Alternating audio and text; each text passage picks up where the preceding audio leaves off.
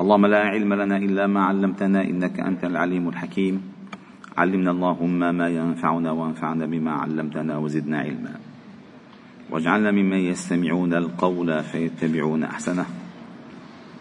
وأدخلنا برحمتك في عبادك الصالحين. وبعد. فلا نزال معكم أيها الأحباب الكرام في قراءة التاريخ الإسلامي. قد وصلنا إلى فترة تاريخ دولة بني أمية. وخصوصا في فترة الإمام المجدد عمر بن عبد العزيز رحمه الله تعالى. وهذه الشخصية شخصية متميزة صنعها الله تعالى وهيأها في وسط هذه الأمواج العاتية في الدولة الأموية حتى تقوم الحجة على كل من يكون في أي موقع مسؤولية. صحيح الإصلاح صعب ولكنه ليس مستحيلا. صحيح أنه سيدفع ثمنه غاليا ولكن عند الله تعالى لا يضيع أجر من أحسن عملا. صحيح أن عمر الله مرضى عنه وابن عبد العزيز حكم فترة قليلة ولكن إلى الآن إذا ذكروا ذكروا دولة بني أمية يذكرون أهم شخصية فيها عمر بن عبد العزيز. فعند الله تعالى لا لا يخيب سعي ساع للصلاح أبدا أبدا. وسنرى في هذه الدقائق كيف كان عمر يهيأ يهيأ قبل أن يصبح هو الخليفة. فمرة قدم سليمان بن عبد الملك الخليفة الذي قبله وكان عمر بن عبد العزيز هو وال على المدينة. على المدينة. فقدم سليمان بن عبد الملك إلى المدينة ووزع أموال هائلة حصص كراتين ضخم. عطى عطى عطى عطي ضخمة. فقال لعمر بن عبد العزيز كيف رأيت ما فعلنا يا أبا حفص؟ شو رأيك باللي عملناه؟ شو رأيك باللي عملناه؟ وزعنا مصير كثير شوف الإمام عمر كيف نظرته. فقال رأيتك زدت أهل الغنى غنى وتركت أهل الفقر بفقرهم لأن اللي عنده حظ هو حياخذ القشطة المساكين ما حيطلع لهم ولا حيسألوا أصلا ولا حيعرفوا. فقال رأيتك زدت أهل الغنى غنى وتركت أهل الفقر بفقرهم. وهذه قاعدة أساسية في العمل الخيري. العمل الخيري الأصل أن يحدد أن يحدد. الذي يعطي هو هو من يعطي. ما إنه هبت موجة يلا أعطوهم. لا ما هيك. اللي بيصير أهل ينعطى ما ما بينعطى واللي أخذ خمس كراتين أخذ أربعة من غيره. في ناس عم ياخذوا خمسة. أخذ اربعه من غيره. غير اذا بيعهم كلهم. هذه الطريقة سيئة جدا. فعلا كثير سيئة. وإلى الآن متبعة. وزعوا ما في توزيع هيك الله. فأ فبين عمر الله مرضى عنه أهمية التفريق بين بذل الخير وصرفه لمستحقيه. صحيح فالخير مهم. والقصد أن أن يصل إلى حيث ينبغي أن يصل. وخرج مرة كذلك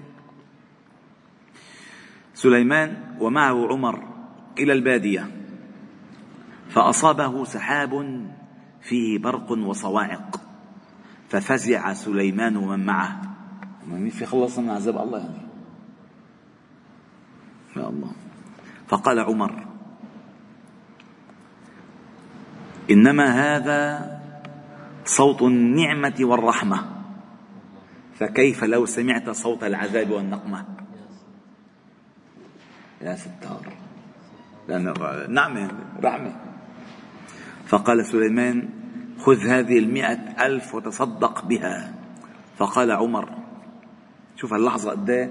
إن أصاب أصاب منه قلبا. فرق قلبه. قال له طيب خذ هالمئة ألف وزع وزع وزع اللي تعرفه. قال أو خير من ذلك يا أمير المؤمنين؟ قال وما هو؟ قال قوم صحبوك أو صحبوك في مظالم لم يصلوا إليك. يعني في ناس أحبوا أن يصلوا إليك وصحبوك وما تجرأوا أن يشكوا مظلمتهم عندك. قوم صحبوك في مظالم ولم يصلوا إليك.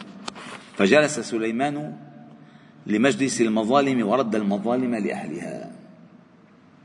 شفتوا ده؟ هيك أولى. أولى تعمل لي مشاريع خيرية والناس قالوا معك. قال لهم حقوق قال معك.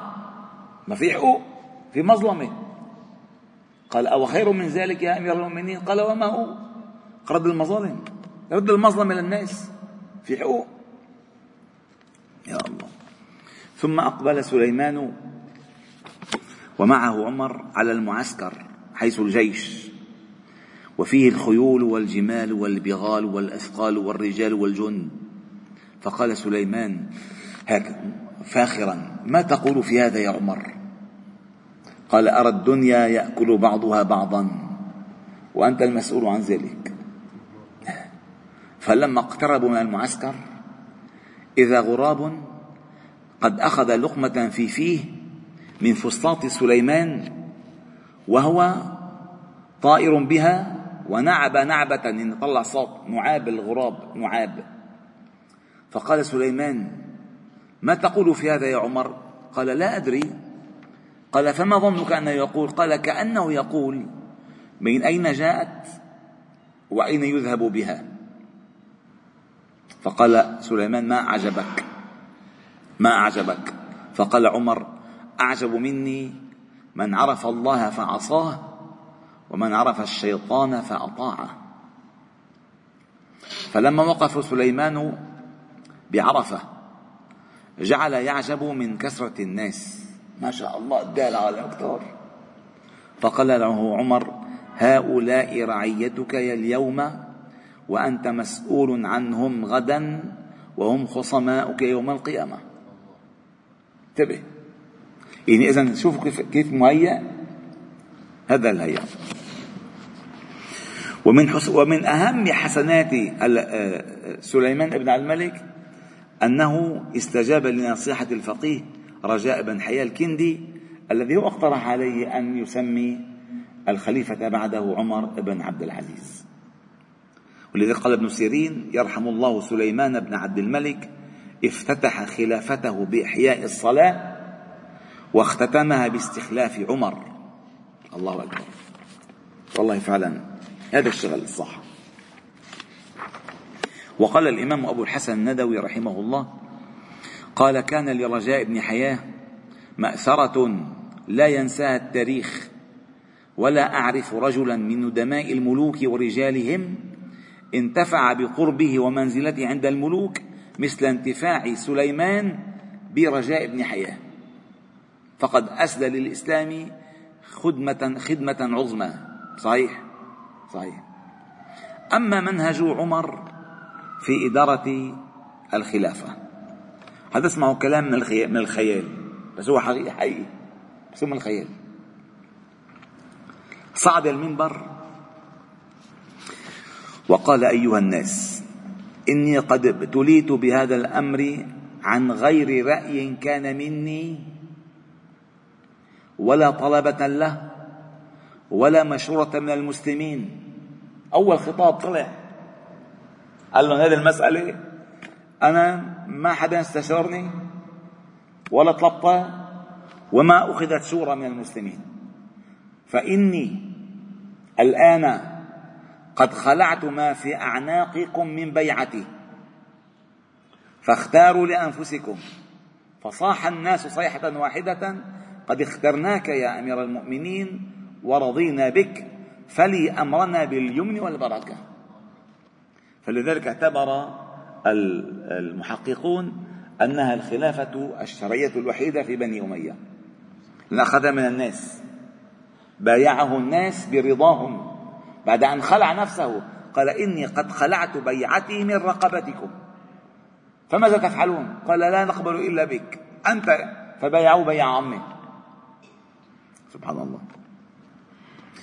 وعندما شعر أنه لا مفر من المسؤولية قال أما بعد فإنه ليس بعد نبيكم نبي وليس بعد الكتاب الذي أنزل عليه كتاب إلا إنما أحل الله حلال إلى يوم القيامة ألا إنما أحل الله حلال إلى يوم القيامة؟ ألا إني لست بقاض ولكني منفذ لأمر الله؟ ألا وإني لست بمبتدع ولكني متبع؟ ألا إنه ليس لأحد أن يطاع في معصية الله؟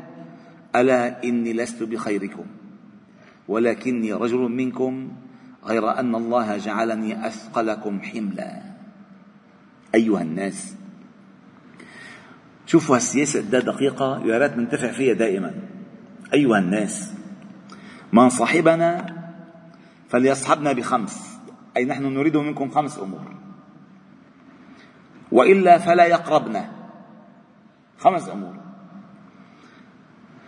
يرفع إلينا حاجة من لا يستطيع رفعها.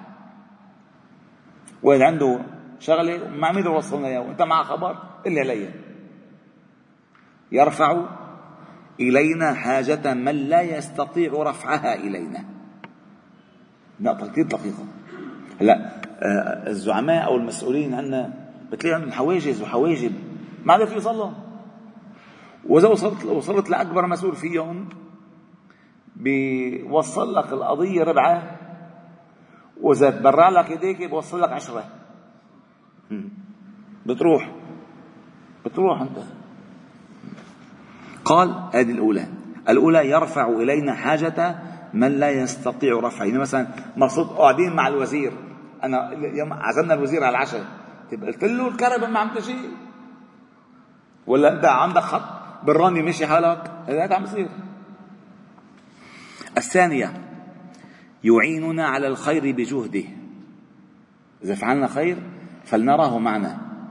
الثالثة يدلنا يدلنا من الخير على ما نهتدي إليه. يفتح لنا أبواب.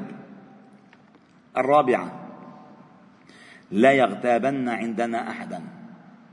الغيبة ممنوعة الخامسة لا يعترض فيما لا يعنيه. يا يا الله ما أجمله. جميلة.